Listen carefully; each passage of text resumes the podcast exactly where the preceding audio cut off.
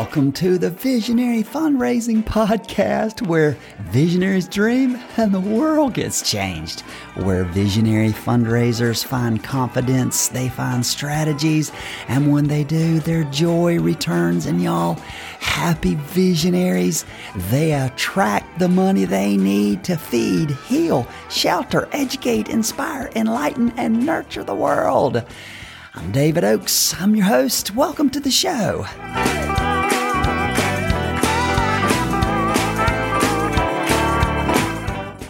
All right, glad you tuned into the show today. Let me talk to you for just a few minutes about Step 3 and the Minor Touches Major Impact fundraising strategy, and it is to establish your platform. Your platform gives you legitimacy. Without legitimacy, all you're going to get are tips. Step 3, establish your platform. There are many ways that potential donors are going to meet you. They're going to hear about your vision. They may find you through a blog post, a seminar, speaking engagement, podcast, a virtual summit, word of mouth, social media post. Regardless of how they are introduced to you, there has to be one place where you engage them. There has to be one place where your vision, your mission, your values, and your stories live. It'll be a place to showcase your team, your raving fans, and your affiliations. You'll never be fully funded without this place called a platform. Michael Hyatt, he says, very simply, a platform is the thing you have to stand on to get heard.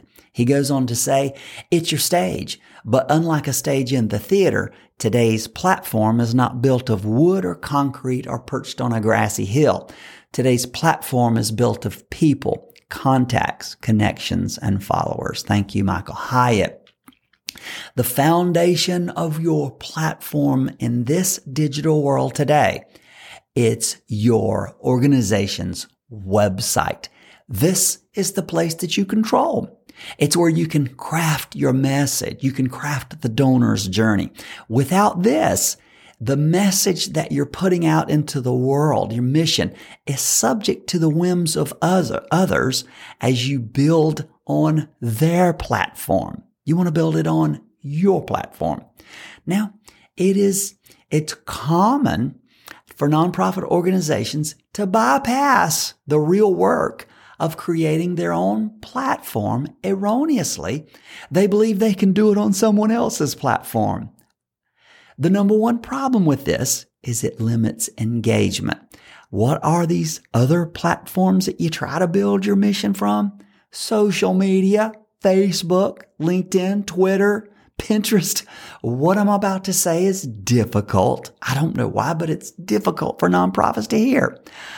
The purpose of your website is to help you create your platform, and the purpose of your platform is to engage people, not inform them. If you catch what I'm saying there, you will change. Your website will be changed in supreme manner. The purpose of your website, it's not information. Nope. It's not to just cram it full of all the information anyone in this world might ever need. Oh my gosh. The purpose of your website is to engage people. There's a big difference there. You may think it's subtle, but trust me when I'm telling you, the difference in a website that is meant to inform is totally different than a website that's created for the purpose of engaging. Remember, we're visionaries with a message, and we're trying to break this curse of being ignored. A website whose purpose is to merely display information, it's going to be ignored, y'all. We're living in the information age. And when you put your website out there and all it does is inform people, it's just more information, we've just all learned to ignore it. But if your site is meant to engage, then you have a chance. You have the opportunity. If you will engage first, you have the opportunity to inform people. It's just a big difference there. According to M&R benchmarks, the Facebook algorithm, it will only allow 5% of the fans of your organization's page to even see your post. What? 5%. That means that for every 100 followers, only 5% of the people, the followers to your organization's Facebook page, only 5% will even see those posts. 5%. That means for every 100 fans of your page, only 5 folks are going to see it. That means for every 1,000 followers, Facebook will block your post to 95% of them. What? This is how Facebook makes money. They do it intentionally. If you want more fans of your page, the people who like your page, to see that boost, you got to boost it. You got to pay Facebook a little money. This is the major reason for why building your platform on social media, it limits engagement. This happens so much that even now has a name. It's called digital sharecropping.